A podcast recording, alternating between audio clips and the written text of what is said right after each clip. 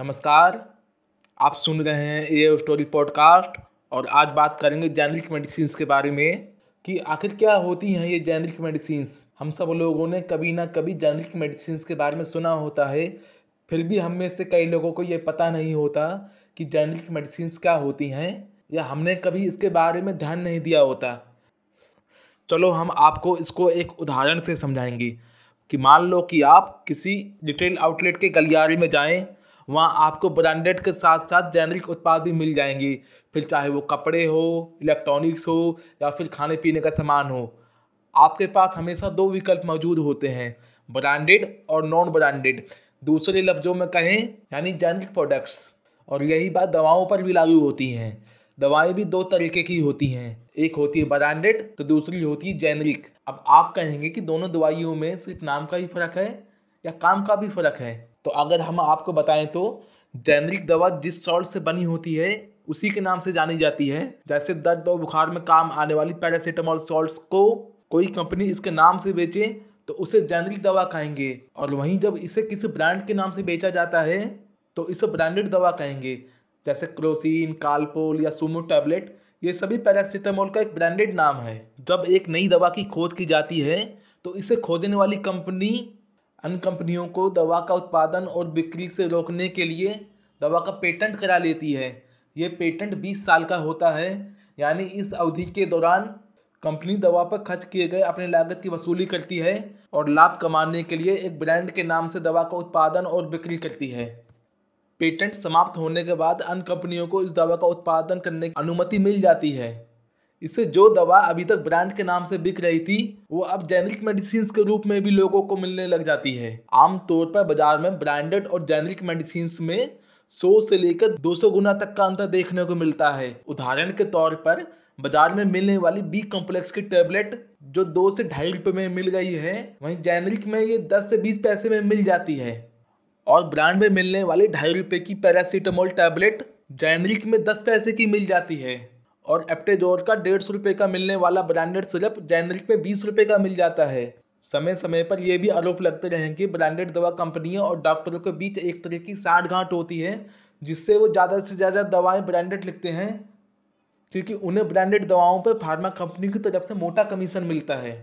Branded दवाओं को काफ़ी रिसर्च के बाद तैयार किया जाता है। नई दवाओं को जानवरों और मनुष्यों पर परीक्षण के एक लंबे दौर से गुजरना होता है।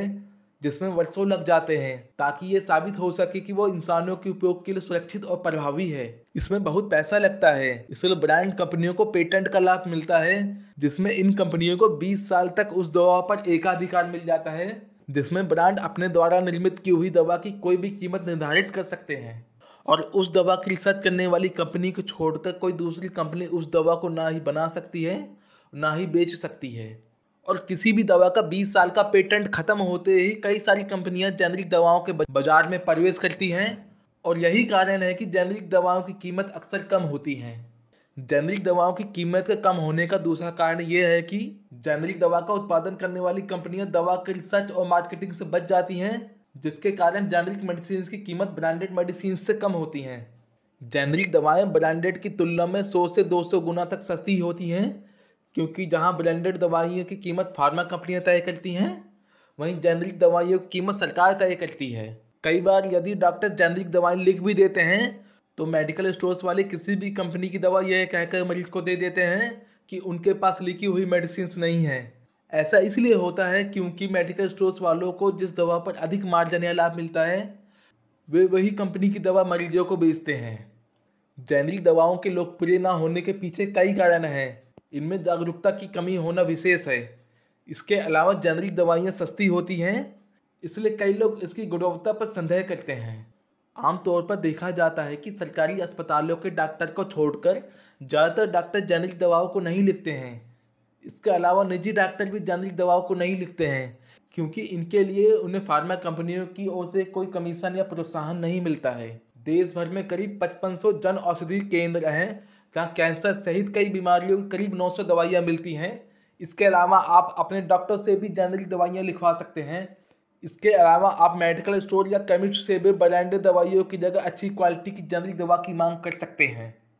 उल्लेखनीय है कि जेनरिक दवाएँ ब्रांडेड दवाओं के बराबर ही लाभकारी होती हैं।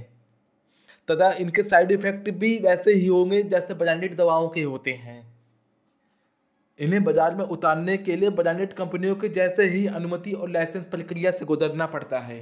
अतः एक ब्रांडेड दवा के लिए आवश्यक गुणवत्ता मानकों की सभी प्रक्रियाओं को जेनरिक दवाई हेतु प्रयोग किया जाता है। इसलिए उन्हें पूरी तरह से भरोसेमंद कहा जा सकता है। जाँच में अगर इनकी गुणवत्ता में कमी पाई जाती है तो कड़ी सजा का प्रावधान भी होता है। अतः जेनरिक दवाइयाँ पूर्णतः सुरक्षित और भरोसेमंद होती हैं। अगर आप अपने शहर में अपनी लोकेशन के आसपास जन औषधि केंद्र का पता लगाना चाहते हैं तो इसके लिए आपको अपने मोबाइल फ़ोन में प्ले स्टोर से जन औषधि सुगम नाम से एक ऐप डाउनलोड करना पड़ेगा। इससे आप बड़ी आसानी से नज़दीकी जन औषधि केंद्र का पता लगा सकते हैं। यह स्टोरी पर पॉडकास्ट सुनने के लिए धन्यवाद।